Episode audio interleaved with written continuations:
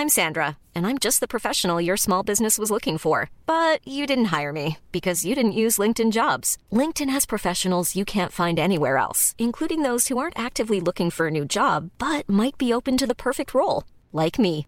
In a given month, over 70% of LinkedIn users don't visit other leading job sites. So if you're not looking on LinkedIn, you'll miss out on great candidates like Sandra. Start hiring professionals like a professional. Post your free job on linkedin.com/people today. Millions of people have lost weight with personalized plans from Noom, like Evan, who can't stand salads and still lost 50 pounds. Salads, generally, for most people, are the easy button, right? For me, that wasn't an option. I never really was a salad guy. That's just not who I am. But Noom worked for me. Get your personalized plan today at Noom.com. Real Noom user compensated to provide their story. In four weeks, the typical Noom user can expect to lose one to two pounds per week. Individual results may vary. Hey, it's Ryan Reynolds, and I'm here with Keith, co star of my upcoming film, If, only in theaters, May 17th. Do you want to tell people the big news? All right, I'll do. it. Sign up now and you'll get unlimited for $15 a month in six months of Paramount Plus Essential Plan on us. Mintmobile.com slash switch. Upfront payment of $45 equivalent to $15 per month. Unlimited over 40 gigabytes per month. Face lower speeds. Videos at 480p. Active Mint customers by 531.24 get six months of Paramount Plus Essential Plan. Auto renews after six months. Offer ends May 31st, 2024. Separate Paramount Plus registration required. Terms and conditions apply if rated PG. حامی این قسمت از رافکست قدیمی ترین و معتبرترین سایت مقایسه و خرید تورهای مسافرتیه. یعنی لستکن تو لستکن شما می‌تونید تورهای مسافرتی داخلی و خارجی رو با خدمات مختلف و قیمتهای متنوع ببینید و اونها رو از نظر قیمت و کیفیت با هم مقایسه کنید. لستکن به تازگی یه سرویس جذابی هم به اسم سفرساز رو ارائه کرده که با این سرویس سفرساز کار شما برای پیدا کردن یه تور خوب با بهترین قیمت دیگه خیلی راحته. حالا مشاورای لستکن دست به کار میشن و با توجه به اطلاعاتی که شما دادید متناسب ترین تور را با بهترین قیمت بازار از شبکه آژانس های فعالش در ایران که بیش از هزار تا آژانس مسافرتیه پیدا می‌کنن باهاتون تماس می‌گیرن و پیشنهادهای مختلف رو بهتون اطلاع میدن. علاوه بر این می‌تونید هر سوالی که داشتید و از مشاورای لستکن بپرسید و با توجه به شرایطتون بهترین تصمیم رو بگیرید. حامی قسمت Last Second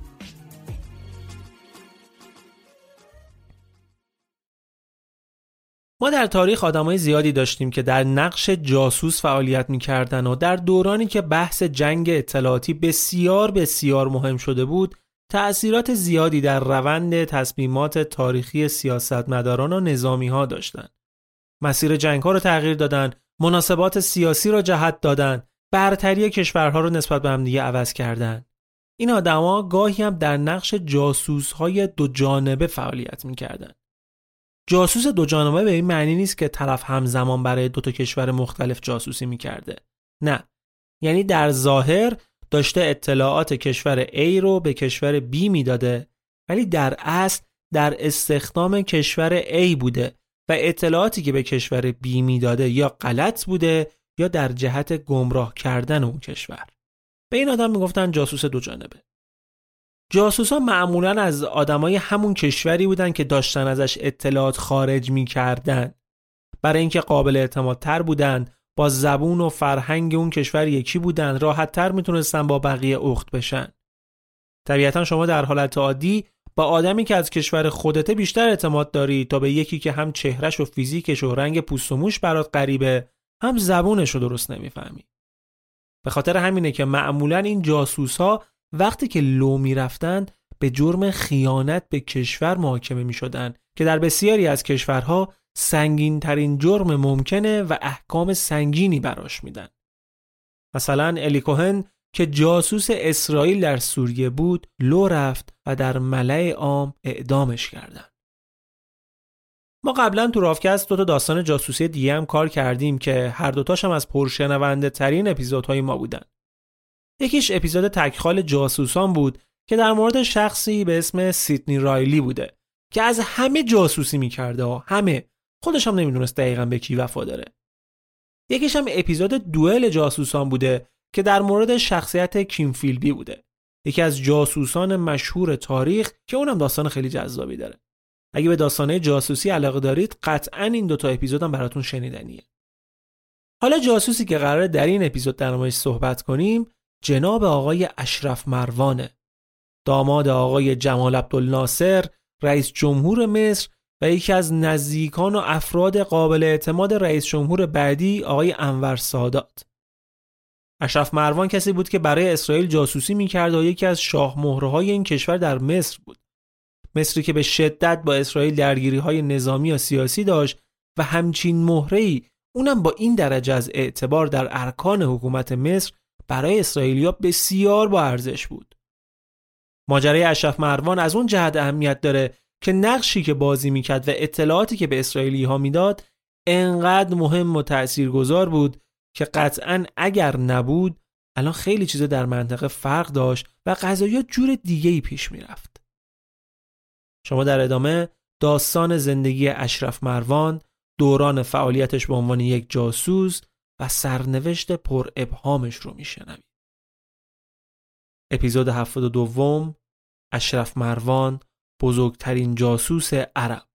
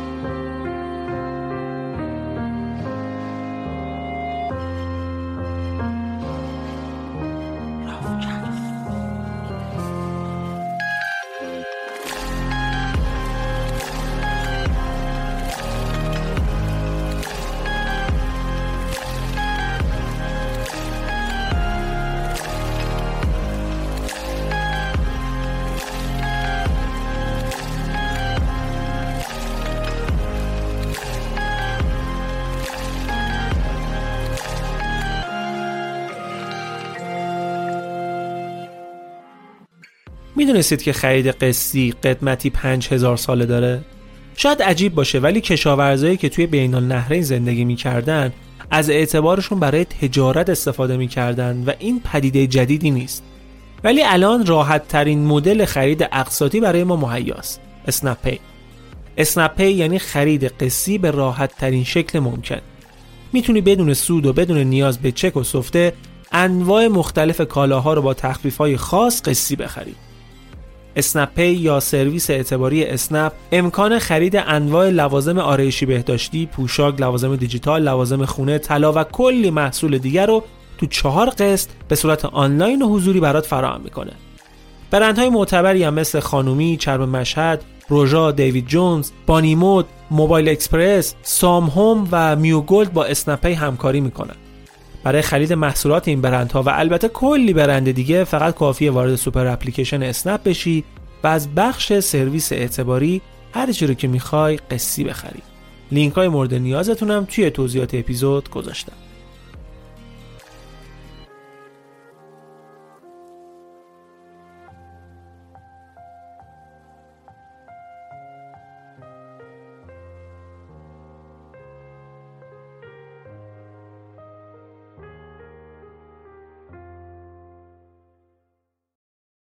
اشرف ابوالوفا مروان سال 1944 در قاهره مصر به دنیا آمد. توی خانواده سطح متوسط و قابل احترام. پدرش افسر ارتش بود. مروان دوران مدرسه بچه درسخونی بود. باهوش بود، کتابخون بود. تو دانشگاه شیمی خوند و سال 1965 با مدرک مهندسی شیمی به عنوان افسر ارتش وارد نظام شد و در همین دوران بود که یکی از مهمترین اتفاقات زندگیش افتاد. یعنی آشنایی با مونا عبدالناصر سومین دختر جمال عبدالناصر رئیس جمهور وقت مصر. دختر زیبایی که حسابی دل مروان رو برد و هر دوشون رو وارد یه رابطه عاشقانه کرد. رابطه ای که خیلی هم مورد تایید جمال عبدالناصر نبود. چرا؟ چون جمال یکی معمول کرده بود که تحت زندگی مروان رو در بیاره ببینه کیه چیکاره است از کجا اومده. می‌خواست بفهمه کسی که خواستگار دخترشه چه جور آدمیه. و نتیجه چند مثبت نبود اصلا مروان آدمی بود که اهل مهمونی های آنچنانی و عیاشی و اطلاف وقت بود و اصلا گزینه مناسبی برای دختر رئیس جمهور مملکت به حساب نمی اومد. ولی جمال هر کاری که کرد نتونست حریف مونا دخترش که شیفته مروان شده بود بشه و مجبور شد به این ازدواج رضایت بده. عروسی که این زوج در 1966 برگزار کردند یکی از بزرگترین رویدادهای اون سالهای مصر بود. تمام مقامات کشور تو شرکت داشتند و حتی ام کلثوم خواننده مشهور و محبوب مصر و دنیای عرب هم حضور داشت و براشون خوند. تو ظاهر همه چه خوب بود ولی جمال هنوز نسبت به مروان دلچرکین بود و برای اینکه حواسش بهش باشه یه پستی رو توی سازمان اطلاعات ریاست جمهوری بهش داد که اونجا زیر نظر همون آدمی کار می‌کرد که جمال معمورش کرده بود در مورد گذشتهش تحقیق کنه. چند ماه بعد از این ازدواج پسر اول مروان و مونا به دنیا آمد. اسمش گذاشتن جمال. اونا کلا دو تا پسر داشتن. ولی این پسر و تشابه اسمیش با پدرزنش هم باعث نشد رابطه این دوتا با هم صمیمی بشه. تنش و درگیری نداشتن و فقط صمیمیت خاصی هم توش نبود. یه بدبینی خاصی هم کلا جمال عبدالناصر نسبت به مروان همیشه داشت. از طرفی هم مروان مجبور بود زیر نظر یه خبرچین کار کنه و همیشه تحت نظر بود. این هم چیزی نبود که باهاش خیلی اوکی باشه. این موضوع حتی رو ازدواجشون هم تاثیر منفی گذاشت. به خصوص وقتی که به خاطر بیکار شدن مونا مشکلات مالی هم پیدا کردن. مونا بعد از زایمان دیگه سر کار نرفت که به پسرشون بتونه بیشتر برسه. البته اینجوری هم نبود که محتاج باشن و به حال خانواده رئیس جمهور مصر بودن. معمولا مشکل مالی برای اینجور آدما با مردم عادی خیلی فرق داره دیگه. این قش وقتی میگن مشکل مالی دارن یعنی مجبورن یه سری ریخت و پاشای آنچنانی رو کم کنن. یه سال بعد از ازدواج این دو نفر یعنی مروان و مونا یکی از مهمترین حوادث تاریخ دنیای عرب اتفاق میافته. جنگ شش روزه و شکست مصر و متحدان عربش تو این جنگ برابر ارتش اسرائیل در سال 1967. شکستی که یه فاجعه بزرگ برای تمام طرفهای عرب جنگ بود. به خصوص برای مصر و جمال عبدالناصر که یکی از بازیگران اصلی این جنگ بودن.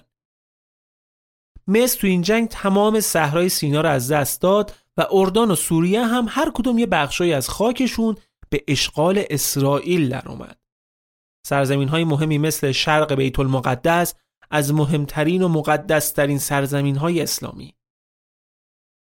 بعد از این شکست جمال با قبول مسئولیت فاجعه از سمتش به عنوان رئیس جمهور استعفا داد. ولی خیلی زود سیل هوادارانش راهی اقامتگاه رئیس جمهور شدن و ازش خواستن که به قدرت برگرده. همسر جمال تو خاطراتش میگه که خیلی از مردم با گریه زاری ازش می‌خواستن برگرده سر کار. آدم محبوبی هم بود واقعا. مردم مصر خیلی دوستش داشتن. اونم وقتی اصرار این هم آدم رو می‌بینه استفاشو پس می‌گیره و برمیگرده سر کار ولی خب سنگینی این شکست همیشه باهاش مود. بعد این جریان اشرف مروان و مونا تصمیم می‌گیرن که به لندن مهاجرت کنن. البته که جمال با این تصمیم مخالف بود ولی اصرارهای مونا مجبورش کرد که قبول کنه. این زوج تو لندن توی خونه نه چندان بزرگ ساکن شدن و مروان هم به خاص جمال تو سفارت مصر مشغول کار شد. مروان تو لندن درس هم میخونده و اصلا یکی از بهونه های مهاجرتشون همین درس خوندنش بود. ولی با وجود اینکه از طرف جمال یه مقرری ماهیانه داشتن و خود مروان هم مشغول کار بود درآمدشون انقدری نبود که بتونن برن سمت تجملات و زرق و برق لندن. مروان هم از این قضیه راضی نبود. شاید همینم بود که سوقش داد سمت رابطه با یه زن دیگه. شخصی به اسم سعاد که همسر یکی از شیخهای کویت بود. سعاد مروان رو میشناخت و می‌دونست که داماد جمال عبدالناصره. مروان هم می‌دونست که ایشون شوهر داره و شوهرش هم آدم پولداریه. هر دوتاشون با اطلاع از شرایط موجود وارد این رابطه شدن. پول سعاد حسابی چشم مروان گرفته بود. خیلی هم خرج می‌کرد و ریخت و پاش می‌کرد. ولی این پول می‌رفت توی کازینوها و پای میز قمار خرج می‌شد. خیلی زودم خبر این رابطه به گوش جمال رسید و کارد می‌زدی خونش در نمیومد. دستور داد بلا فاصله مروان و مونا برگشتن مصر و پاشو کرد توی کفش که الا بلا باید طلاق بگیرید. ولی خب مونا راضی نبود. مونا اصلا نمی‌خواست از مروان جدا بشه و این بارم تونست پدرش رو راضی کنه که بیخیال ماجرا بشه اما قرار شد که برگردن مصر و مروان هم تمام پولایی که از سعاد گرفته رو بهش برگردونه و فقط برای پیگیری مسائل درسیش هر از گاهی بره لندن. بازگشت مروان به قاهره براش یه شکست بزرگ بود. خب از شادابی و سرزندگی اروپا برگشته بود به شهری که اسیر جنگ با اسرائیل بود و تنش و درگیری و استراب و غم و غصه از همه جا آوار شده بود رو سر مردم. هنوز آثار جنگ شیشوزه و اون تحقیری که اعراب متحمل شده بودن بین مردم بود. مروان از این شرایط بدش میومد خسته کننده بود براش. مخصوصا اینکه از وقتی که برگشته بود دوباره رفته بود تو اطلاعات ریاست جمهوری زیر نظر همون به پایی که جمال براش گذاشته بود. خب نمی‌خواستی که این شرایط رو نمی‌خواست. طرف بازنده بودن رو دوست نداشت. و همین شد که سال 1970 توی یکی از سفرهاش به لندن وارد یک که تلفن میشه گوشی رو بر میداره شماره سفارت اسرائیل رو می‌گیره و میگه من اشرف مروانم. می‌خوام با یکی از مسئولین امنیتی سفارت صحبت کنم. آدمی که پشت خط بود متوجه نشد این مروان همون اشرف مروان داماد رئیس جمهور مصره خود مروان هم اطلاعات بیشتری نداد و خب این تماس به جایی نرسید. تماسی به جایی نرسید ولی قبه زنگ زدن به سفارت اسرائیل برای مروان ریخت. اون قدم اوله که سنگین ترین قدم بود رو برداشته بود و تکرار دوباره این کار دیگه براش به سختی بار اول نبود چند وقت بعد یه اتفاق بسیار مهم دیگه میفته که نقش بسیار به سزایی در تصمیمی که مروان گرفته بود داشت جمال عبدالناصر رئیس جمهور محبوب مصر تو 52 سالگی به خاطر ایست قلبی فوت می‌کنه. مروان از دست یه آقا بالا سر بزرگ راحت میشه.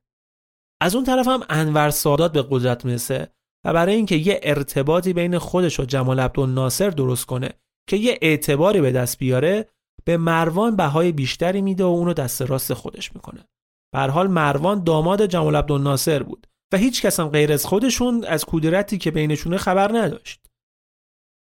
مروان یه جورایی میشه سفیر مخصوص مصر برای رد و بدل کردن پیغام پسخام های مهم دولت. برای خودشیرینی بیشترم و برای اینکه سود بیشتری از این موقعیت ببره میره یکی از گاف های جمال رو خالی می‌کنه و یه سری اسناد مهم سیاسی رو در مورد شخصیت های مختلف مصر به سادات میده که تو روزهای شروع ریاست جمهوریش خیلی بهش کمک می‌کنه. این اسناد اطلاعاتی در مورد اشخاص عالی رتبه دولتی بود که کیان و چی کارن و چه آتوهایی ازشون دارن چه کارایی انجام دادن. اینجور چیزا. بار بعدی که مروان به لندن رفت با اشرف مروانی که وارد اون باجه تلفن شده بود خیلی فرق داشت. الان یکی از اشخاص مهم دولت مصر بود که صدق سر اعتباری که انور سادات بهش داده بود به اطلاعات بسیار بسیار مهمی دسترسی داشت. واسه همین این دفعه که شماره سفارت اسرائیل رو گرفت هم با اعتماد به نفس بیشتری حرف زد و هم شماره شخصی خودش رو بهشون داد که باهاش تماس بگیرن. سفارت اسرائیل این سری متوجه شد که قضیه جدیه. ولی هنوز نفهمیده بود این اشرف مروان واقعا کدوم اشرف مروانه ها. شاید واقعا تو خوابم نمی‌دیدن که این آدم بخواد بیاد سمتشون و همچین کاری کنه. از کجا بالاخره شناختنش؟ دو تا از مامورای امنیتی اسرائیل که رد بالا هم بودن مأموریتشون تو لندن تموم شده بود و تو راه فرودگاه بودن که برگردن اسرائیل وابسته نظامی سفارت هم تو ماشین همراه اینا بود که تو مسیر سر صحبت باز می‌کنه. میگه آره چند روز پیش یه مرد عربی زنگ زده بود سفارت که من می‌خوام با شما کار کنم. اسناد مهمی دارم که می‌دونم به دردتون می‌خوره و این حرفا. اسمش هم اشرف مروانه. اون دوتا هم تا اسم مروان شنیدن شاخکاشون تیز شد. بلا فاصله پروازشون رو لغو کردن و برگشتن سفارت. گفته میشه که خود موساد وقتی مروان مهاجرت کرده بود لندن تو فکر جذبش بودن. می‌خواستن از نزدیکان جمال عبدالناصر یا بکشونن سمت خودشون. ولی هیچ وقت این قضیه رو جدی پیگیری نکردن. چون شانس عملی شدنش رو خیلی پایین می‌دونستن. تو خوابم نمی‌دیدن. یه روز خود اشرف مروان بهشون زنگ بزن و پیشنهاد همکاری بده. در مورد اینکه واقعا نیت اشرف مروان چیه بین اون مامورای امنیتی شک و تردیدهایی بود. مشخص نبود واقعا می‌خواد همکاری کنه یا قصد گمراه کردنشون رو داره. ولی حتی اگه یه درصد هم احتمال داشت که قضیه واقعیت داشته باشه نباید شانسشون رو از دست می‌دادن. واسه همین به محض برگشت به سفارت بدون اینکه روال عادی رو برن و هماهنگیای لازم انجام بدن با اشرف مروان تماس گرفتن و بهش گفتن که تو لندن گوش به زنگ باشه تا یه دیدار حضوری ترتیب بدن. انقدر همه چیز سریع پیش رفت که حتی فرصت نکردن یه مأمور ویژه برای ملاقات با مروان بیارن. قرار شد شخصی به اسم دوبی آشروف که نفر دوم موساد در لندن بود باش ملاقات کنه. آشروف یه مأمور 35 ساله بود که انگلیسی و عربی رو خیلی روون صحبت می‌کرد. واسه همین یه گزینه مناسب بود. دیگه نیاز نبود پای نفر سوم به عنوان مترجم وارد قضیه کنن. قرار رو توی یکی از های لندن فیکس کردن و دور تا دور هتل هم مامورای موساد اسلحه به دست حاضر بودن که اگه اتفاقی افتاد بریزن تو. هنوز نمی‌دونستن قضیه راسته یا تله. دو اشرف و یه مأمور دیگه توی لابی منتظر مروان نشستن.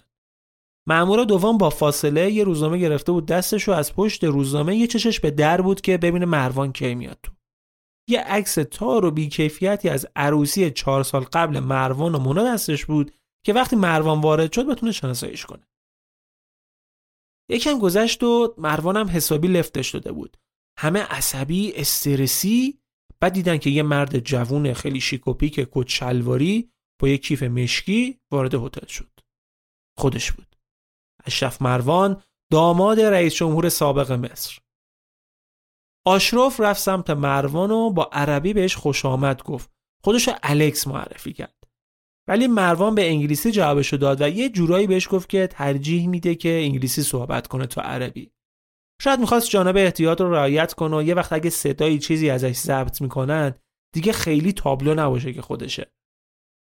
دو نفر رفتن تو اتاقی که از قبل رزرو کرده بودن و شروع کردن صحبت کردن. اینجا اشرف مروان برای اینکه مأمور موساد رو تحت تاثیر قرار بده اسنادی رو از کیفش در آورد و خوند که دوبی آشرف رو ما تو مبهوت کرد. این اطلاعات جزئیات دقیقی از ساختار و تجهیزات نظامی ارتش مصر بود. یگانها واحدهای مختلف تجهیزاتی که هر کدوم از بخش‌های مختلف ارتش تو اختیار داشتن. این از مهمترین اطلاعات سری بود که مروان می‌تونست به اسرائیلیا بده. یادمون نره دو کشور در شرایط جنگی بودند و چه دیتایی بهتر از اطلاعات نظامی دشمن. مروان بابت این اطلاعاتی که داد هیچی از دوبی نخواست. فقط می‌خواست تو همون دیدار اول آسش رو رو کنه و اعتماد طرفش رو جلب کنه. بعدش هم گفت دو هفته دیگه دوباره برمیگرده لندن و فقط حاضره که با اون صحبت کنه نه هیچ کس دیگه. تا جای ممکنم هیچ کس نباید از هویتش با خبر بشه. دوبی آشراف هم برگشت سفارت اسرائیل و اونجا اسنادی که مروان بهشون داده بود و بررسی کردن و فهمیدن که بزرگترین شانسی که دنیا می‌تونست بهشون بده نصیبشون شده. این اطلاعات رو شاید با سالها کار جاسوسی هم پیدا نمی‌کردن. اونم از همچین منبع مهمی. روز بعد به دستور زمیر رئیس موساد در تلاویو جلسه مهمی تشکیل شد که در مورد اشرف مروان تصمیم گیری کنن ببینن می‌تونن بهش اعتماد کنن و استخدامش کنن یا داره سعی می‌کنه جلب اعتماد کنه و تو تشکیلات موساد نفوذ کنه. بعد از چندین ساعت جلسه و بحث تصمیم گرفتن که بهش اعتماد کنن. سه تا دلیل هم داشتن. اول اینکه احتمال اینکه اشرف مروان جاسوس دو جانبه باشه خیلی کمه. چون اون زمان دستگاه اطلاعاتی کمی تو دنیا بودن که بتونن همچین جاسوسانی رو پرورش بدن و سپورتشون کنن. و حتی خود اسرائیل هم توانه این کار رو نداشت. فقط کاگبه و سازمان اطلاعات بریتانیا همچین مامورانی داشتن. و سازمان مخابرات مصر که نهاد اطلاعاتیشون بود ضعیفتر از این حرفا بود. دلیل دومم این بود که انتخاب آدمی مثل اشرف مروان داماد جمال عبدالناصر و دست راست رئیس جمهور فعلی برای کار جاسوسی خیلی کار پر ریسکیه. چون ممکنه طرف دستگیر بشه یا خودشو به کشتن بده. و مروانم جایگاه دون پایه‌ای نداشت که سرش همچین ریسکی کنن. و دلیل آخرم اطلاعاتی بود که بهشون داده بود. موساد به این نتیجه رسیده بود که این اطلاعات به قدری ارزشمند و مهمند که امکان نداره مصر برای جلب اعتماد موساد از عمد همچین چیزی رو لو داده بشه. این اطلاعات هم با اطلاعاتی که اونا از یه جاسوس دیگهشون که یکی از افسران عالی رتبه ارتش مصر بود مقایسه کردن و دیگه خاطر جمع شدن که درست گفته بوده. انگیزه اشرف مروان برای این کارش یکم گنگ بود. قطعا که بحث پولی که از اسرائیل می‌گرفت خیلی جذاب بود. ولی ظاهرا از ماجراجویی هم بدش نمیومده انگار. تو دیدارش با دوبی آشروف گفته بود که شکست جنگ شیش روزه باعث آبروریزی شده بود. من می‌خوام طرف پیروز ماجرا باشم. به حال تو پایان جلسه تصمیم گیری های مهمی انجام شد. اشرف مروان با اسم مستعار فرشته به استخدام موساد در اومد و همین اسمی که براش گذاشتن به خوبی نشون می‌داد که چقدر مهره با ارزشیه. مسئول مستقیم پروندهش هم برخلاف روال معمول خود زوی زمیر شد رئیس موساد که مستقیما رو کارش نظارت کنه. و دوبی آشرف هم به عنوان معمور مستقیم مذاکرات با اشرف مروان باقی موند تا ترکیب برنده رو دست نزنه.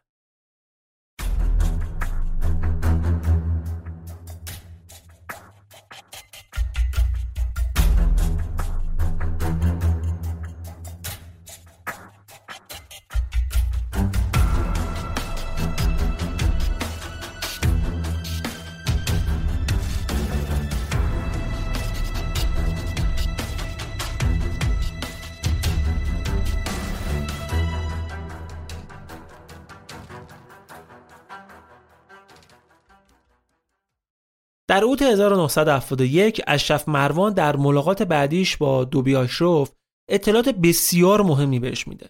اطلاعاتی که حاکی از آماده شدن مصر برای عملیات نظامی علیه اسرائیل در صحرای سیناست تا بتونه این منطقه رو از اشغال اسرائیل خارج کنه.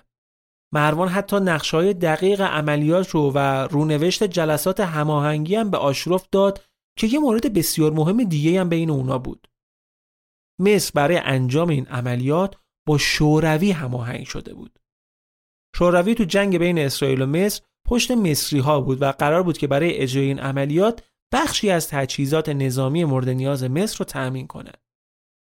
مروان خیلی شیک نشست تک تک اسناد رو برای موساد شهر داد و تفسیر کرد که دقیقا چه اتفاقاتی قراره بیفته. این اطلاعات از کجا آورده بود؟ از اونجا که دست راست انور سادات بود و انقدر بهش اعتماد داشت که به عنوان نماینده رئیس جمهور تو تمام این جلسات مهم و سری شرکت می‌کرد. اون هم تمام صحبت های مطرح شده رو حتی با حال و هوای جلسه سیر تا پیاز میذاش کف دست موساد. میگن یکی از آدمای موساد اون موقع گفته بود ما با داشتن همچین مهره تا رخت خواب انور سادات هم می‌تونیم نفوذ کنیم. موساد از اطلاعاتی که مروان بهشون می‌داد این برداشت کرد که مصر تا زمانی که تجهیزات نظامی مورد نیازش از شوروی نگیره حمله ای رو شروع نمی‌کنه. این تجهیزات بمب افکن بود و موشک های اسکات که باهاشون بتونن جنگنده های اسرائیلی رو بزنن. تحلیلی که بعدا مشخص میشه چقدر درست بوده. سال 71 موساد اومد در لندن یه خونه خرید که از این به بعد دیدارهای آشراف و مروان تو این خونه امنشون انجام بشه. تقریبا ماهی دو بار با هم دیگه دیدار داشتن که اکثر این دیدارها با درخواست مروان انجام می‌شد. اونا دو تا خانم یهودی رو هم توی لندن به مروان معرفی کرده بودن که هر زمان می‌خواست قرار بذاره به یکی از اونا زنگ بزنه. اسم رمز رو بگی و اون خانم هم با سفارت تماس بگیرن. دیگه نیازی نباشه مروان مستقیما با سفارت در ارتباط باشه چون احتمال می‌دادن که تلفناشون توسط انگلیسی ها شنود بشه. ولی مروان کل شقبازی هم کم در نمی آورد خیلی هرس درار بود واقعا. یه وقتی با ماشین سفارت با پلاک دیپلماتیک می‌رفت سر قرار. با خودش اسلحه می برد اون موقع پلیس لندن هم با خودش سالگی هم حمله می‌کرد. مروان عشق اسلحه بود. می‌گفت کسی جرأت نداره اصلا به اشرف مروان دست بزنن که اسلحه هم لو بره. یه بارم توی یکی از قراراش یه اسلحه به آشراف هدیه داد. یه کار عجیب دیگه این بود که اسنادی که برای موساد می‌برد همه اسناد اصلی مهر شده و شماره گذاری شده بودن. نمی‌کرد ازشون کپی بگیره حداقل. خب اینجوری هر آن ممکن بود مقامات بفهمن که این اسناد گم شده کار بیخ پیدا کنه دیگه. حالا موساد هم از اون طرف خیلی هواشو داشته شاه ماهی رو دو دستی چسبیده بودن. هر بار آشراف با یک کیف پرپول می‌رفت استقبال مروان. مروان از موساد توی سالهای فعالیتش حدود یک میلیون دلار پول نقد گرفت. که اون زمان یه پول هنگفت و عجیب و غریب برای یه جاسوس به حساب می اومد. از نظرشون اون واقعا ارزش این پول رو برای موساد داشت. حتی وقتی فهمیدن رابطه بین مروان و همسرش شکراب شده یه انگشتر الماس براش خریدن که هدیه بده به مونا و دلش رو دوباره به دست بیاره. انقدر مروان بعد یه مدت ترفیه درجه هم گرفت. شد معمور هشدار دهنده موساد. یعنی چی؟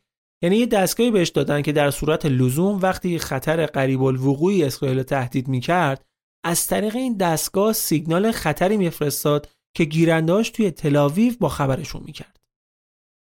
البته مروان خیلی با ریسک استفاده از این دستگاه اوکی نبود نگران بود لو بره. واسه همین وقتی برگشت مصر اولین کاری که کرد این بود که دستگاه از بین برد و انداختش تو رود نیل. شبیه این دستگاه رو هم الی کوهن هم داشت که وقتی توی سوریه بازداشتش کردن این دستگاه همراهش بود که در نهایت هم اعدام شد توی سایت رافکست در مورد این شخصیت یه مقاله منتشر کردیم که اگه دوست داشتید می‌تونید بیشتر در موردش بخونید همینجا هم یه موضوع در مورد سایتمون بهتون بگم تا یادم نرفته rafcast.ir سایتمون جدیدا update شده و کلی تغییرات جدید داشته که به نسبت قبل خیلی حرفه‌ای تر شده. کلا شکل و شمایلش عوض شده و همه چیش update شده. زحمتش هم صفر تا صد. بچه های آژانس digital marketing ورناتک کشیدن که از شنونده های پادکست بودن و انصافا هم کارشون رو انقدر ترتمیز انجام دادن که من خودم همه چی رو سپردم به خودشون. با اینکه مرتبم ازم پیگیری می‌کردن و نظر خودم میپرسیدن ترجیح دادم به تیمشون اعتماد کنم که ایده های خودشون رو پیاده کنن و نتیجهش هم کاملا راضی کننده بود برام. فرقی هم نمی‌کنه که حالا کسب و کارتون کوچیک باشه یا برند بزرگی باشید. از استراتژی و طراحی تا محتوا بحث سئو رو همه رو انجام میدن. چه داخل ایران چه خارج ایران. اگه نیاز به کمک داشتید حتما از خلاقیت و مشاوره و پشتیبانی بسیار حرفه‌ای و درست درون ورناتک استفاده کنید. حتی اگه دوست دارید وارد فضای دیجیتال هم بشید می‌تونید یه جلسه مشاوره رایگان هم ازشون بگیرید. خواستم همینجا از این فرصت استفاده کنم و هم ازشون تشکر کرده باشم هم یه تجربه موفق رو با شما در میان گذاشته باشم. بریم دیگه سراغ ادامه داستانمون. اشرف مروان دو بار در سالهای 1972 و 73 به اسرائیلی ها خبر حمله احتمالی مصر و سوریه رو داد. با اینکه اونو حدس می‌زدن بدون ارسال تجهیزات نظامی شوروی مصر حمله ای رو شروع نمی‌کنه ولی هشدار دوم جدی گرفتن و ارتش اسرائیل آرایش نظامی کامل گرفت. هرچند که در نهایت حمله اتفاق نیفتاد. بعدش در 21 فوریه 1973 یه ماجرایی پیش میاد. یه هواپیمای مسافربری لیبی که در راه مصر بوده به خاطر طوفان شن تو مسیریابیش دچار اشتباه میشه و وارد حریم هوایی اسرائیل میشه و مستقیما تو مسیر نیروگاه هسته‌ای اسرائیل حرکت می‌کنه. اسرائیلی ها هم به خیال اینکه این هواپیما برای حمله وارد اسرائیل شده دو تا جنگنده میفرستن سراغش که مجبورش کنن تغییر مسیر بده جنگنده های اسرائیلی زمانی که نزدیک هواپیما رسیدن سعی کردن با خلبان ارتباط بگیرن و هدایتش کنن به پایگاه نظامی که اون نزدیکی داشتن ولی متاسفانه خلبان هواپیما با فانتوم های اسرائیلی همراه نشد و بهشون توجهی نکرد خلبان های جنگنده هم می‌دونستن که هواپیما مسافربریه و نه جاسوسی. سعی کردن با منورهای تهاجمی خلبان رو مجبور به تغییر مسیر کنن. ولی خب خلبان هواپیما همچنان از همکاری با جنگنده های اسرائیلی خودداری کرد و به سمت غرب تغییر مسیر داد. و اینجا بود که جنگنده های اسرائیلی این چرخش هواپیمای بوینگ رو تلاشی برای فرار تعبیر کردند و تیر اختار شلیک کردند.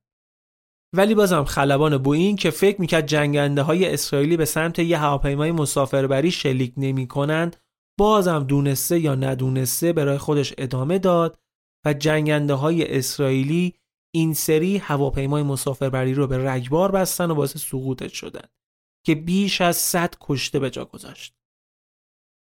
معمر قذافی رهبر لیبی این قضیه رو کینه کرد و تصمیم گرفت با یه اقدام مشابه و منفجر کردن هواپیمای مسافربری اسرائیل تو ایتالیا انتقام این حادثه رو بگیره. و عجیب این که انور سادات هم تو اجرای این نقشه قرار بود بهش کمک کنه. البته اول مخالف بودا خیلی هم سعی کرد جلوشو بگیره. حتی پاشاد رفت لیبی که جلوی این قضیه رو بگیره واقعا. ولی وقتی دید که قذافی کوتاه نیست توی چرخش 180 درجه ای تصمیم گرفت که همراهیش کنه. عملیاتی که اگر اشرف مروان نبود قطعا با موفقیت انجام می شد. ولی مروان با اطلاع به موقع به اسرائیل جلوی اجرای شدنش گرفت. نکته جالب اینه که اشرف مروان نیروی اصلی مصر تو این عملیات بود و تمام هماهنگی لازم و مهیا کردن تجهیزات لازم برای حمله راکتی به این هواپیما توسط اشرف مروان انجام شد. و درست تو لحظه آخر همه چی لو داد و جلوی اجرای شدنش رو گرفت. این داستان ارزش اشرف مروان پیش اسرائیلیا چند برابر کرد و دیگه کوچکترین شکی بهش نداشتن. چند هفته بعد توی اکتبر 1973 اتفاق بسیار مهم دیگه ای افتاد که نقطه عطف فعالیت های اشرف مروان به عنوان جاسوس اسرائیل بود و برجسته ترین اقدامش به حساب میاد. 4 اکتبر 1973 اشرف مروان پیغامی فوری از سفارت اسرائیل در لندن میفرسته که بلا فاصله باید باهاشون دیدار کنه که یه خبر بسیار مهم و محرمانه داره. و این خبر رو مستقیما فقط به زوی زمیر باید بده. یعنی رئیس موساد. مروان می‌خواست مستقیما با رئیس موساد صحبت کنه. این اتفاق قبلا هم یه بار افتاده بوده ولی به درخواست خود موساد بوده نه اشرف مروان. زمیر بلا فاصله خودش رو با هواپیما رسون لندن و فردای اون روز تو خونه امنشون با مروان دیدار کرد. حالا بیرون خونه دور تا دور نیروهای مسلح موساد بودن که امنیت رئیسشون رو تأمین کنن. هیچ کس هم نمی‌دونست که چه اتفاقی داره میفته که اشرف مروان درخواست همچین ملاقات رو داشته.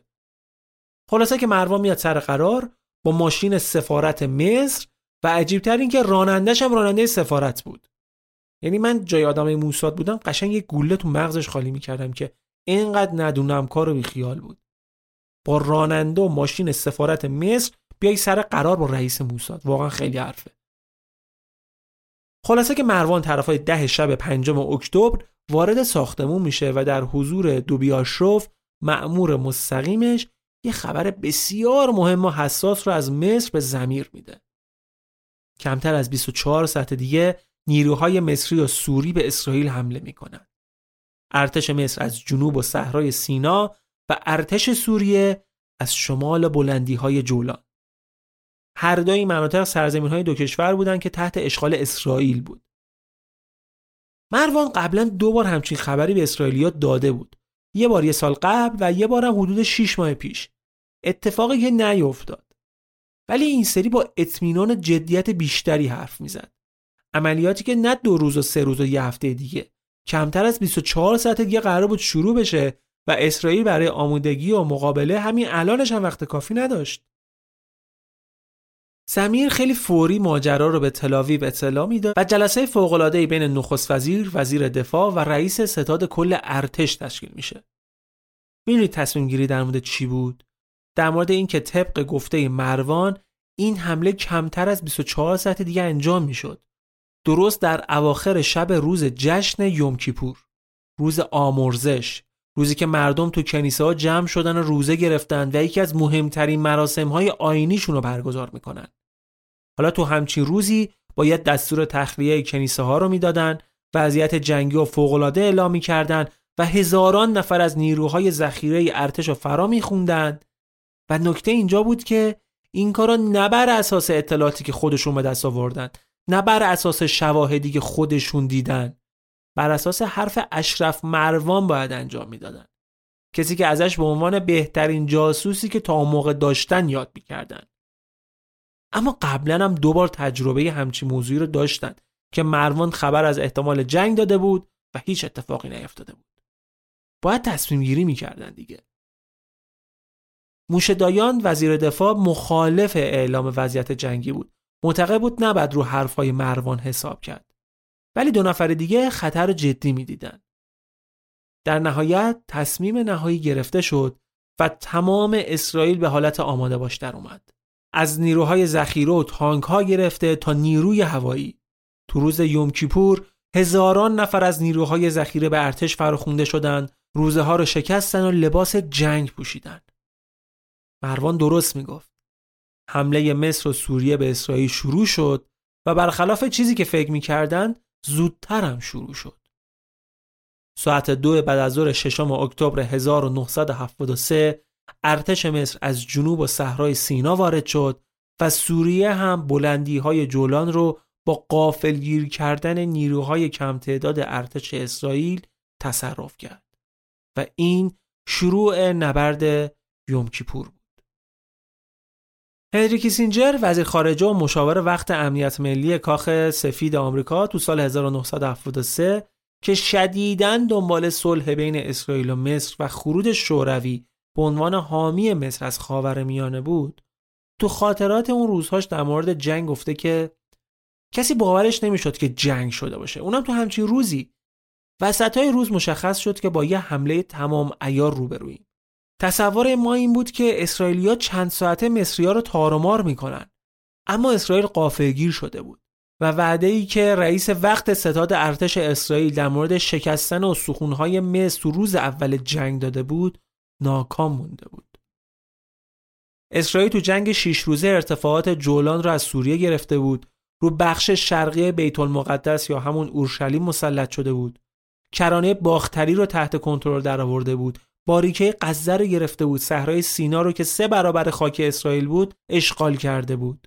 و حالا مصر و سوریه دنبال انتقام بودن. کیسینجر میگه ما نگران بودیم که حتی قبل از اینکه پای مصری ها به سینا برسه ارتش اسرائیل به اسکندریه هم رسیده باشه ولی توی روزهای بعد فهمیدیم که مصریا توانمندی های نظامی زیادی از خودشون نشون میدن و اسرائیل روزانه جنگنده های زیادی رو داره از دست میده و نیروی هواییش پاسخ مناسبی در برابر موشک های ضد هوایی ساخت شوروی ندارن. از طرفی هم ستونهای زرهی اسرائیل که خیلی بی‌نظم به سمت صحرای سینا پیشروی می‌کردن از هوا آماج های جنگنده های مصری می‌شدن. به شکلی که تو سه روز اول جنگ اسرائیل 49 هواپیمای جنگی رو از دست داد و 500 تا تانکش هم آسیب دید. کیسینجر ادامه میده من اولین وزیر خارجه یهودی بودم اما وزیر خارجه آمریکا بودم و باید منافع ملی و طرحهای آمریکا را پیش می بردم. می‌خواستیم تو چارچوب اهداف آمریکا برای حذف شوروی از منطقه از جنگ جلوگیری کنیم. اوایل سال 1973 مقامات اسرائیل بعد بین دو تا گزینه انتخاب می‌کردن. یکی طرح صلح بین اسرائیل و مصر بود که آمریکا خیلی ازش حمایت می‌کرد و اونو داشت پیش می‌برد. یکی هم منتظر بودن برای جنگی بود که موشدایان وزیر دفاع وقت اسرائیل اونو توی نیمه دوم تابستون سال آیندهش پیش بینی کرده بود. حالا اسرائیلیا تصمیم گرفته بودن که گزینه دوم انتخاب کنن. یعنی اینکه به جای صلح منتظر شروع جنگ بشن. نخست وزیر اسرائیل گفته بود که طرح کیسینجر یه جوک غیر قابل قبوله. البته به خود کیسینجر جواب خیلی معدبانه تری داده بود. گفته بود ما وارد مسیر مذاکرات نمیشیم و از نظر ما یک سوم خاک صحرای سینا باید زیر حاکمیت اسرائیل بمونه. رهبرای وقت اسرائیل حتی با دیدن استقرار نیروهای مصری و سوری توی مرز هم اونو کم اهمیت دونستن و سعی کردن از افکار عمومی مخفیش کنن. اما مصر و سوریه ثبت نکردند و شروع جنگ برنامه های سیاسی کیسینجر در قبال صلح اسرائیل و مصر و اهداف رهبران اسرائیل را در قبال حفظ حاکمیت بر صحرای سینا نقشه براب کرد. جنگ یوم کیپور از 6 تا 25 اکتبر 1973 ادامه داشت. این جنگ با حمله قافلگیرانه مصر و سوریه علیه مواضع نیروهای اسرائیلی در شرق کانال سوئز و ارتفاعات جولان آغاز شد. مناطقی که 6 سال قبل در جنگ 6 روزه به تصرف قوای اسرائیل در اومده بود. از اونجا که این جنگ توی ماه اکتبر و ماه رمزون هم اتفاق افتاده بود به جنگ اکتبر یا جنگ رمضان هم معروفه. جنگ با حمله وسیع و موفقیت آمیز از سمت نیروهای مصری شروع شد که از کانال سوئز رد شدن و بدون مقاومت جدی تو صحرای سینا پیشروی کردند. اسرائیل تازه بعد سه روز تونست حمله مصری ها رو دفع کنه و روند جنگ رو تغییر بده. ارتش سوریه هم توی حمله همزمان نقاط حساسی رو توی بلندی های جولان به تصرف خودش در آورد. اما اسرائیل هم باز تونست بعد سه روز مناطقی که از دست داده بود و دوباره پس بگیره و تو عمق خاک سوریه هم پیشروی کنه. به طوری که بعد از یک هفته حومه دمشق زیر آتیش توپخونه اسرائیل قرار گرفت. انور سادات رئیس جمهور مصر هم که از اون طرف نگران شکست متحد اصلی خودش بود تصمیم گرفت با تصرف دو مسیر استراتژیک تو عمق صحرای سینا موقعیت قوی تری به دست بیاره اما این حمله هم به سرعت دفع شد و اسرائیل توی ضد حمله موفق شد که با رد شدن از کانال سوئز به داخل خاک اصلی مصر وارد بشه. بعد از اون اسرائیلیا توی دو تا مسیر یکی از جنوب به سمت بندر سوئز و یکی هم از غرب به سمت قاهره پیشروی کردند که با نبردی سنگین و خونین و پرتلفات از هر دو طرف همراه بود. تو 22 اکتبر میانجیگری سازمان ملل برای آتش بس به جایی نرسید و جنگ ادامه پیدا کرد تا روز 25 اکتبر که سازمان ملل برای دومین بار درخواست آتش بس کرد که این سری با موفقیت دو طرف به پایان جنگ منجر شد. این جنگ تاثیر بسیار مهمی روی طرفین درگیر و منطقه خاورمیانه گذاشت. عربها که با شکست توی جنگ سال 1967 به شدت تحقیر شده بودند، این دفعه با موفقیت هایی که توی روزهای اولیه جنگ به دست آورده بودند، دوباره اعتماد به نفسشون برگشته بود. اسرائیل هم فهمید که برتری نظامی اونها برابر نیروهای عربی همیشگی و تضمین شده نیست. این تغییر فکرشون هم راه رو برای فرایند صلح بین دو طرف باز کرد تا جایی که در سال 1978 پیمان کمپ دیوید صحرای سینا را به مصر برگردوند و اسرائیل از سمت مصر که تا اون موقع دشمن اصلیش به حساب می اومد به رسمیت شناخته شد. و نکته بعدی هم این که این جنگ باعث شد مصر و شوروی از هم دور بشن و مصر دیگه تحت نفوذ شوروی نباشه. در نهایت اتفاقی افتاد که آمریکا دوست داشت. صلح و خروج شوروی از منطقه.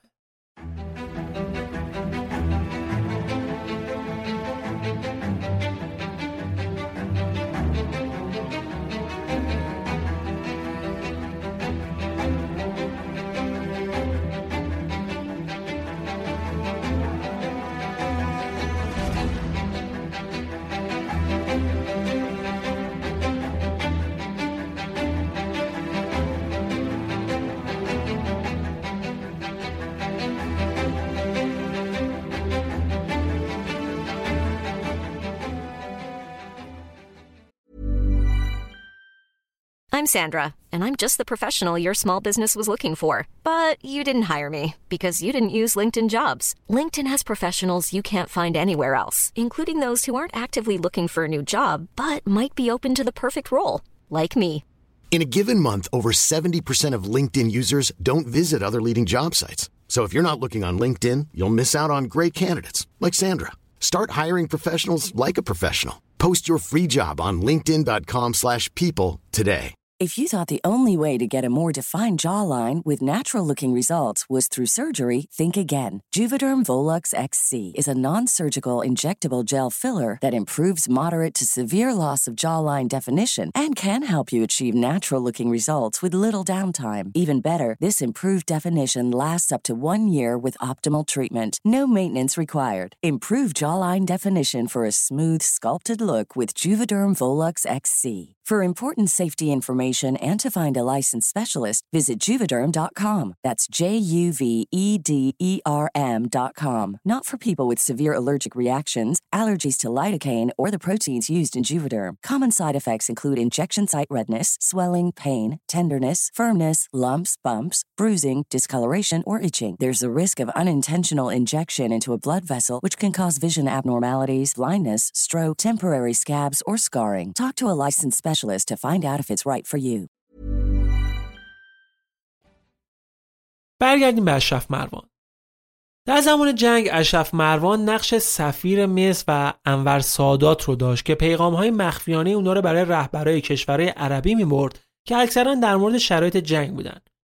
بعد از جنگ اما اسرائیل به مروان مأموریت داد که بره سوریه و ببینه که واقعا سوری ها به پیمان صلح نصف نیمه ای که بستن پایبند هستن یا اینکه دوباره تو فکر شوره جنگن مروان میره سوریه و مستقیما با حافظ اسد رئیس جمهور صحبت می‌کنه.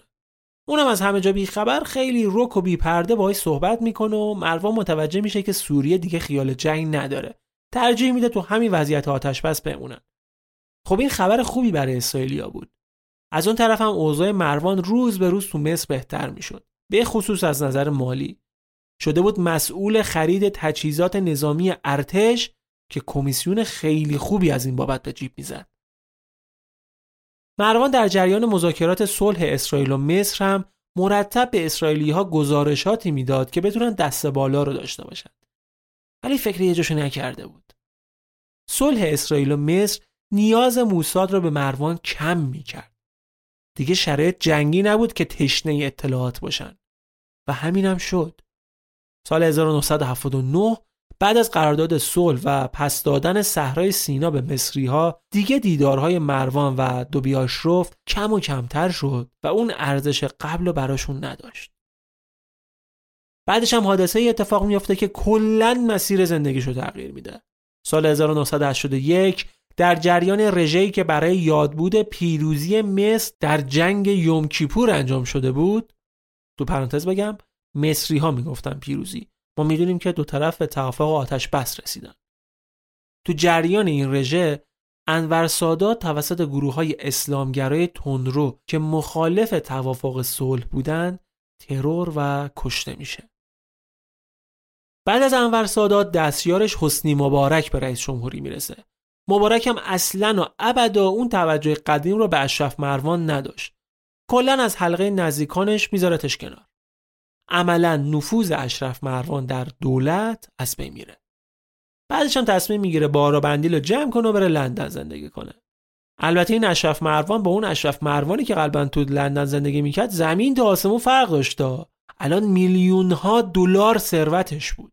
تو پاریس یه خونه مجلل داشت. تو لندن شروع کرد خرید ملک و املاک. یه بخشی از سهام باشگاه چلسی رو خرید. و از همه مهمتر تبدیلی شد به دلال اسلحه. برای کشورهای آفریقای اسلحه می‌خرید و اتفاقا یکی از نگرانی های موساد همین بود.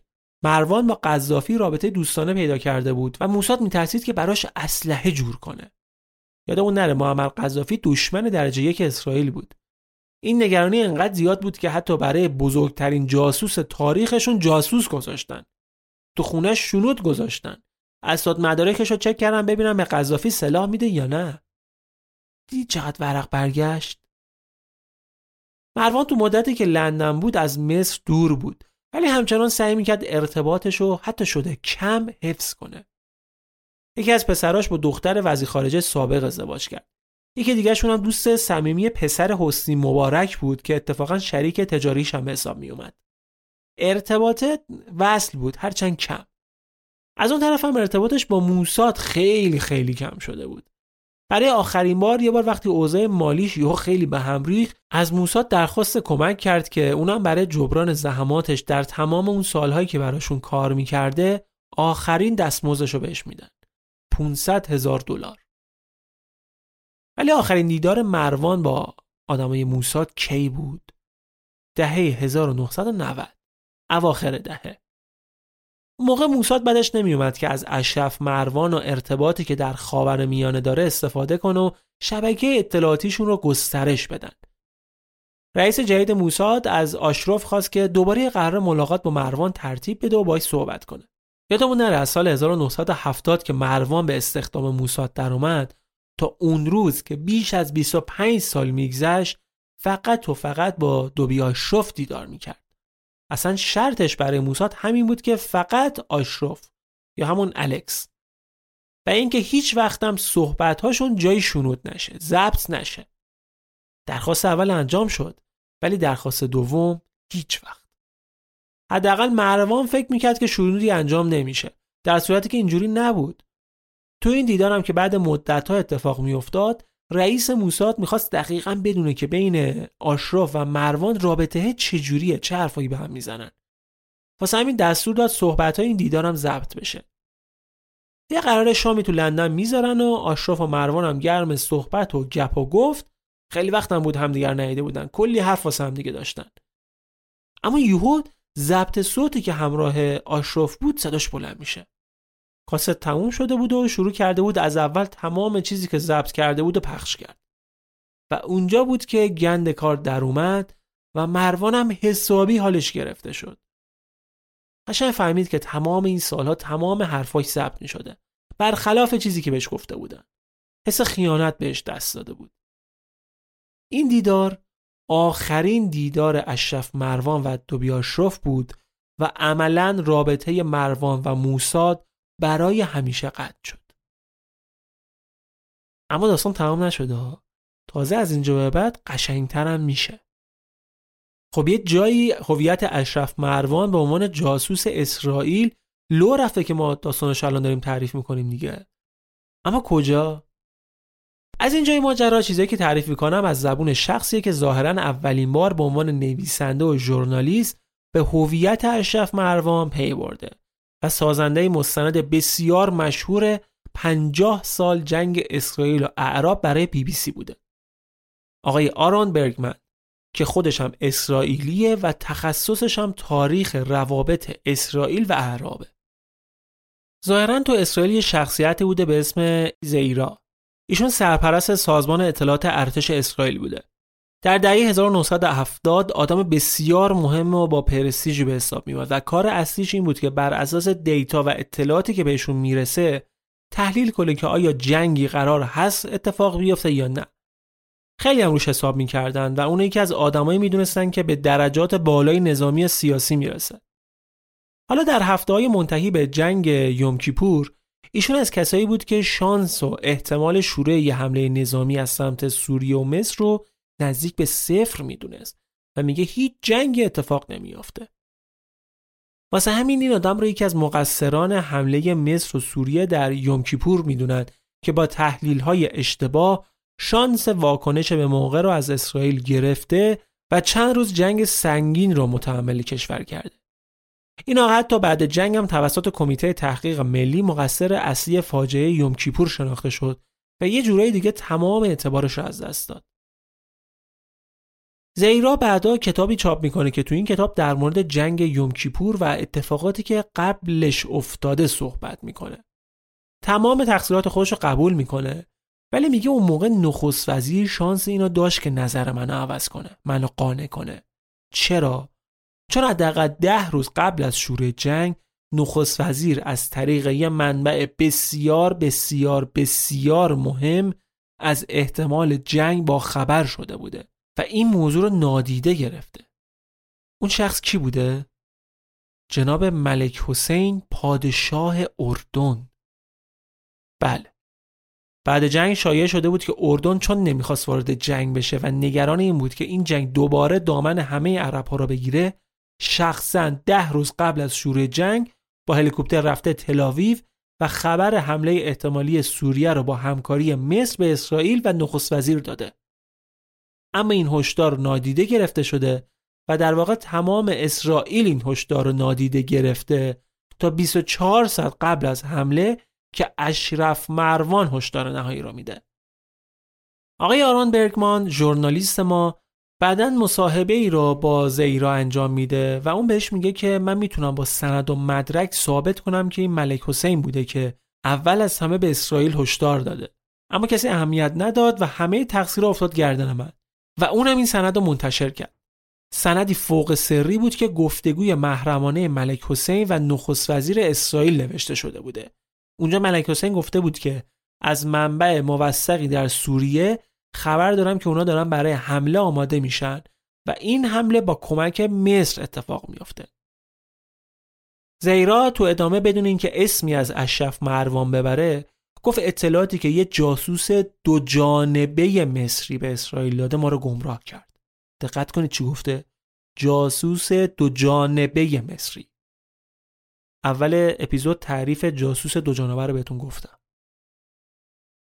زیرا فکر می‌کرد که اشرف مروان اطلاعات دروغ به موساد داده و باعث شده نخست وزیر هشدار ملک حسین رو جدی نگیره. در صورتی که اینجوری نبوده ولی همین جمله شاخکای آرون برگمان رو تیز کرد که بخواد سر در بیاره که این جاسوس عرب کی بوده. حتی با خوندن اسناد و مدارک اون روزهای جنگ یه فهرست سه نفره در آورد و برای زیرا فرستاد که بگه این جاسوس تو این لیست هست یا نه. ولی اون هیچی بهش نگفت. حتی کوچکترین اشاره ای نکرد. برگمن گفت اینجوری نمیشه. بعد شانسم از سمت کس دیگه امتحان کنم. از سمت کی؟ کارمند و یه جورایی منشی اون زمان زیرا. اون احتمالا به خاطر نزدیکیش با این آدم از خیلی چیزا خبر داشته. برگمن یه قراری تو کافه‌ای که پاتاق روزنامه نگارای اسرائیلی بوده توی تلاویف باهاش می‌ذاره و شروع می‌کنن صحبت کردن. می‌دونست که یه بار بیشترم نمی‌تونه جلوی اون شانسش رو امتحان کنه و بعد اسم کسی رو بیاره که از همه بیشتر به شک داره. بعدش ببینه واکنش اون آدم چیه. همینجوری گرم صحبت در مورد جاسوس مورد نظر زیرا بودن که برگمن برگشت گفت که اون جاسوس عرب معروف اشرف مروانه.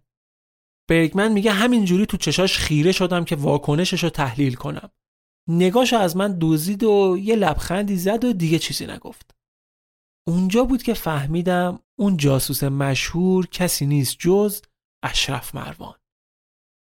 البته تای دلش هنوز یه تردیدایی داشتا اگه اون واکنش و اون لبخند از چیز دیگه ای باشه چی اگه اشتباه کرده باشه چی بعد خیلی با احتیاط عمل می‌کرد برگمن اولین اطلاعاتش رو در مورد اشرف مروان سال 2000 تو کتابی که از جنگ یوم کیپور منتشر کرد نوشت ولی هیچ اسمی از اشرف مروان نیاورد. از جاسوس دو جانبه ای حرف زد که دست راست انور سادات بود و اطلاعات غلط می‌داد اسرائیل تا گمراهشون کنه. روی این جاسوس دو جانبه بودنم خیلی تاکید داشت و یه سری دلایل و فرضیه های مطرح می‌کنن که واقعا قابل تحملن. مثلا میگه چرا اشرف مروان مستقیما زنگ می‌زده سفارت؟ بچه که نبوده می‌دونست ممکنه نیروهای اطلاعاتی مصری یا بریتانیایی ردشو بزنن. چرا با ماشین سفارت می‌رفته سر قرار؟ مگه میشه انقدر بیخیال باشه آدم؟ میگه از نظر من اینا دلیلش این بوده که از سمت مصر خاطر جمع بوده. یه سری حرفای جالب دیگه هم می‌زنه.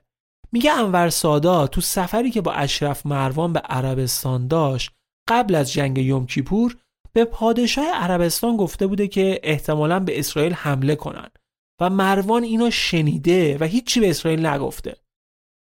یا وقتی که مصر تصمیم گرفت به اسرائیل حمله کنه مگه میشه مروان زودتر با خبر نشده باشه؟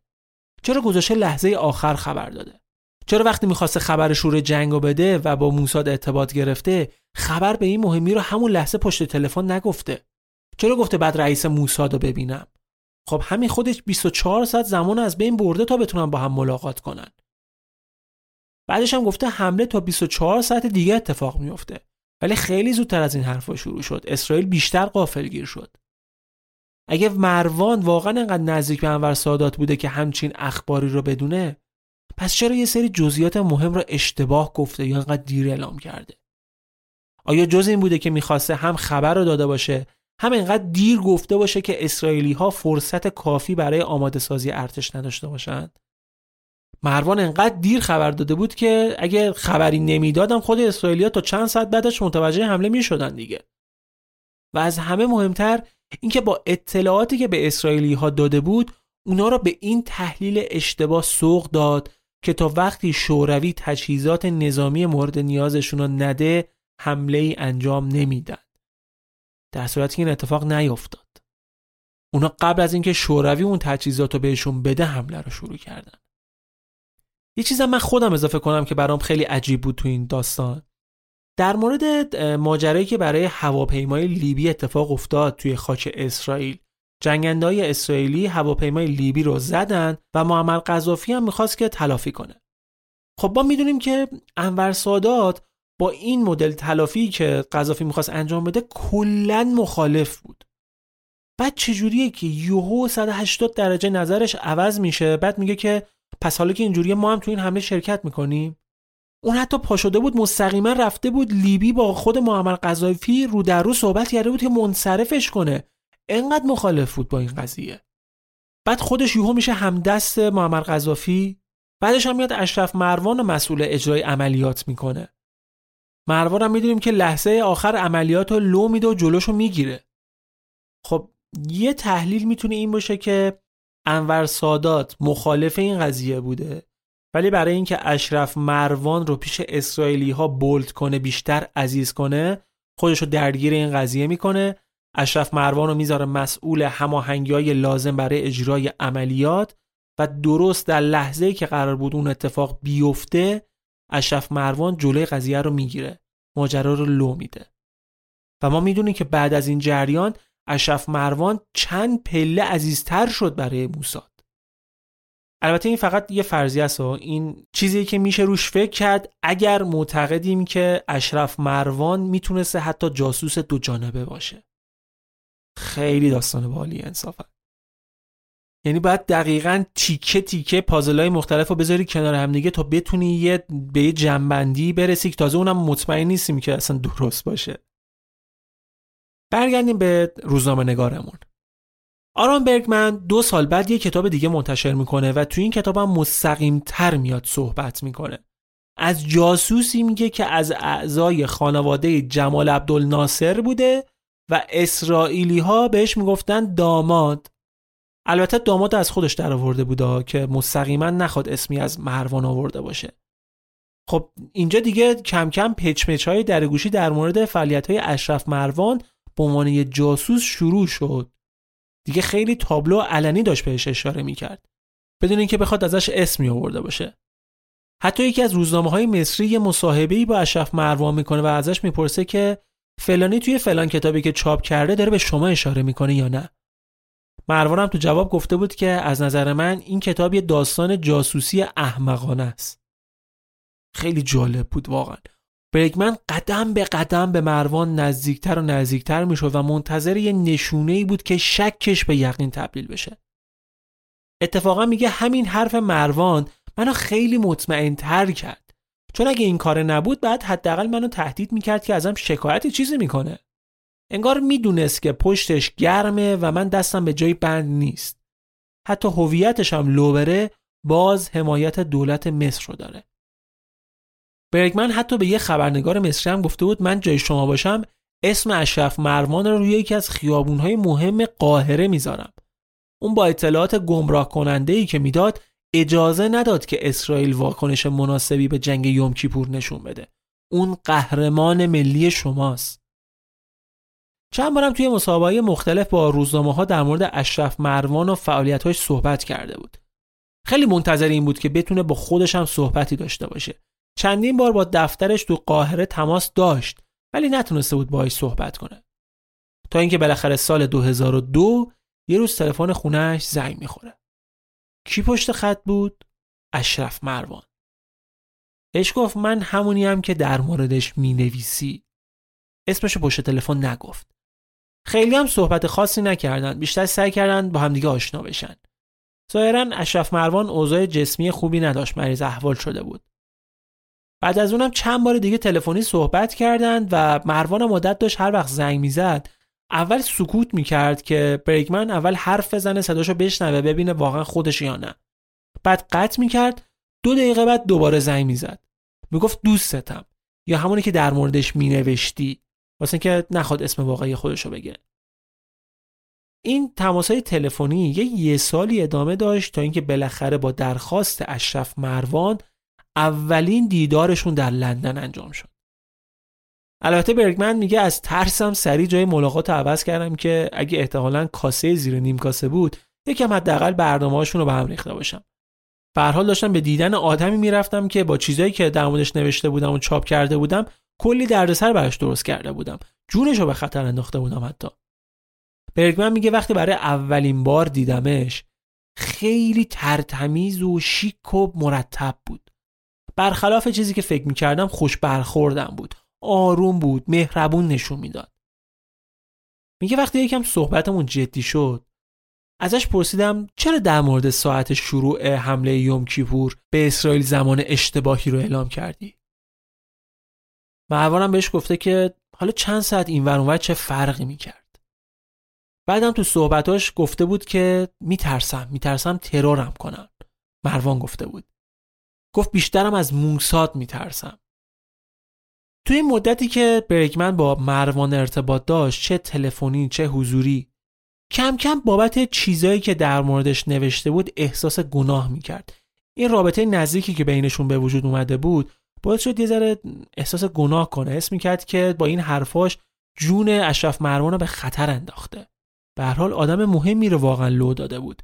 اگر واقعا جاسوس اسرائیل بوده ها ممکن بود ازش انتقام بگیرن. اگر هم دو جانبه بوده احتمال داشت که موساد کارشو بسازه. واسه همین برگمن دیگه تقریبا هیچی از اشرف مروان ننوشت و حتی وقتی مقاله چیزی در موردش جای دیگه ای منتشر می‌شد سریع بهش خبر می‌داد که بیشتر مراقب خودش باشه. بعد اون دیدارم چند باری با هم دیگه تلفنی صحبت کردن که اشرف مروان حرفای جدید و جالبی زد. این چیزی که الان در ادامه دارم میگم صحبتیه که خود آرون برگمن به عنوان یه نویسنده و یه ژورنالیست کرده. کسی که با اشرف مروان چند بار دیدار داشته. و من حداقل دارم سعی می‌کنم که بهش اعتماد کنم. واقعا مشخص نیست که این حرف تا چه حد دقیق و درست بوده باشه. در مورد جنگ یوم کیپور اشرف مروان ظاهرا توی تماس تلفنی به برگمن گفته که بذار اسرائیلیا در مورد جنگ هرچی که می‌خوان بگن. همون روزای اول جنگ کلی تانک اسرائیلی دود شد رفت هوا. اونا خودشون می‌دونن نتیجه جنگ چی شد. بعدش هم از مدال افتخاری که انور سادات بهش داده بود گفت. توی نطقی هم انور سادات گفته بوده که ما بدون مروان نمی‌تونستیم این جنگ رو ببریم. اشرف مروان به برگمن گفته بود که متن تمام سخنرانی های انور سادات رو من می نوشتم و ما یک گروه چهل نفره بودیم که وظیفه داشتیم این فرضیه رو تو ذهن اسرائیلی ها جا بندازیم که بدون تجهیزات شوروی خبری از حمله نیست. من واقعا مغزم سود کشیده. قضاوت با شما که تشخیص بدید که اشرف مروان واقعا یه جاسوس دو جانبه بوده که داشته اسرائیل رو گمراه می‌کرده یا نه؟ واقعا داشته برای اسرائیل کار می‌کرده. به حال 26 ژوئن سال 2007 برگمن رو پیغامگیرش سه تا تماس تلفنی پشت سر هم از مروان داشت که تو فاصله خیلی کم پشت سر هم اتفاق افتاده بود. ازش می‌خواست که باهاش تماس بگیره. حتی تو سومین تماسش گفته بود که لطفاً با من تماس بگیر. اولا که سابقه نداشته اشرف مروان براش پیغام بذاره. دوم اینکه با حالت استراب گفته بود که باهاش تماس بگیره. برگمن خیلی ترسید. خیلی. توی همون روزا یه دعوای حقوقی بین زیرا و زمیر رئیس سازمان اطلاعات ارتش اسرائیل و رئیس سابق موساد که اشرف مروان یه بار قبل جنگ باش دیدار کرده بود اتفاق افتاده بود. این دعوا سر اطلاعات و مصاحبه هایی بود که آرون برگمن منتشر کرده بود و این دادگاه برای اولین بار اسم اشرف مروان را به عنوان جاسوس تو اسناد رسمی که به شکل عمومی منتشر شده بود آورده بود. اشرف مروان بابت همین به برگمن زنگ زده بود که ببینه قضیه چیه و چیکار باید بکنن. قرار میشه که فرداش این دو نفر همدیگه رو ببینن تو لندن. قرار هم میشه که اشرف مروان به برگمن زنگ بزنه که بگه کجا قرار بذارن. فردای اون روز 27 ژوئن سال 2007 برگمن با استرس منتظر تماس مروان بود. یه ساعت دو ساعت سه ساعت پنج ساعت شیش ساعت. صبح شد زور زور شد بعد از ظهر بعد از ظهر شد شب. البته به بدقولی عادت داشته ولی این سری قرار بود با هم در مورد این دادگاه صحبت کنن و این خیلی قرار مهمی بود براشون. اما برگمن هر چقدر صبر کرد نه زنگی زده شد و نه پیغامی فرستاده شد.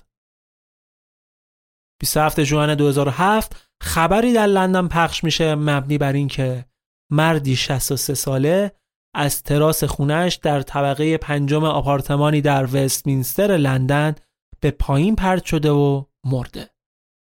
اون مرد اشرف مروان بود. مشهورترین جاسوس عرب. قتل، خودکشی یا اتفاق. هیچ وقت مشخص نشد. ظاهرا چیزی هم از خونش کم نشده بود که بگیم دزدی بوده. جز دست نوشته هایی از زندگی نامش که خودش نوشته بود و قرار بود که در آینده منتشر بشه.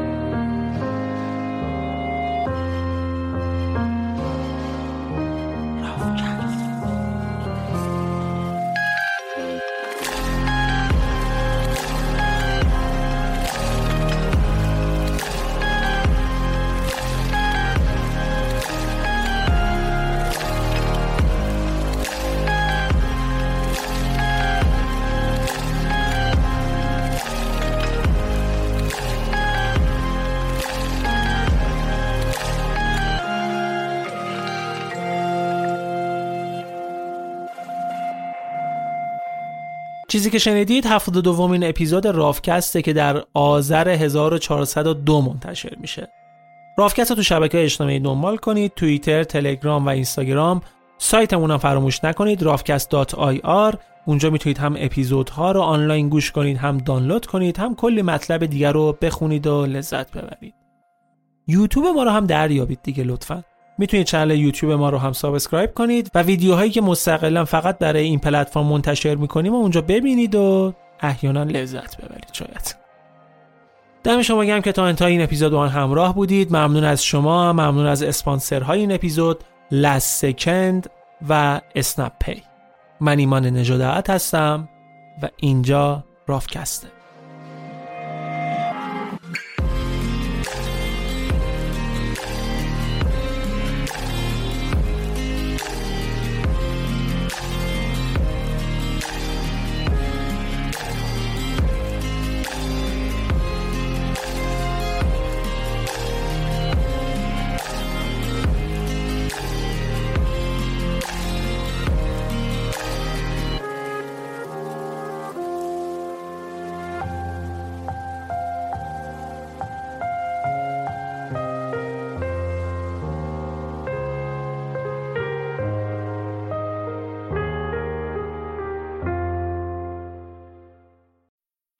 This break is brought to you by Adobe Photoshop. If you're a professional photographer, designer, or artist, you need the tools to go wherever your imagination takes you. Cookie cutter content just doesn't cut it. But you already knew that. What you might not know is that new AI powered features in Photoshop can help you make complex edits in seconds. And it's easier than ever to collaborate and give feedback so you can create faster and crush your next deadline. Get started for free. Click or tap the banner to head over to Photoshop.com.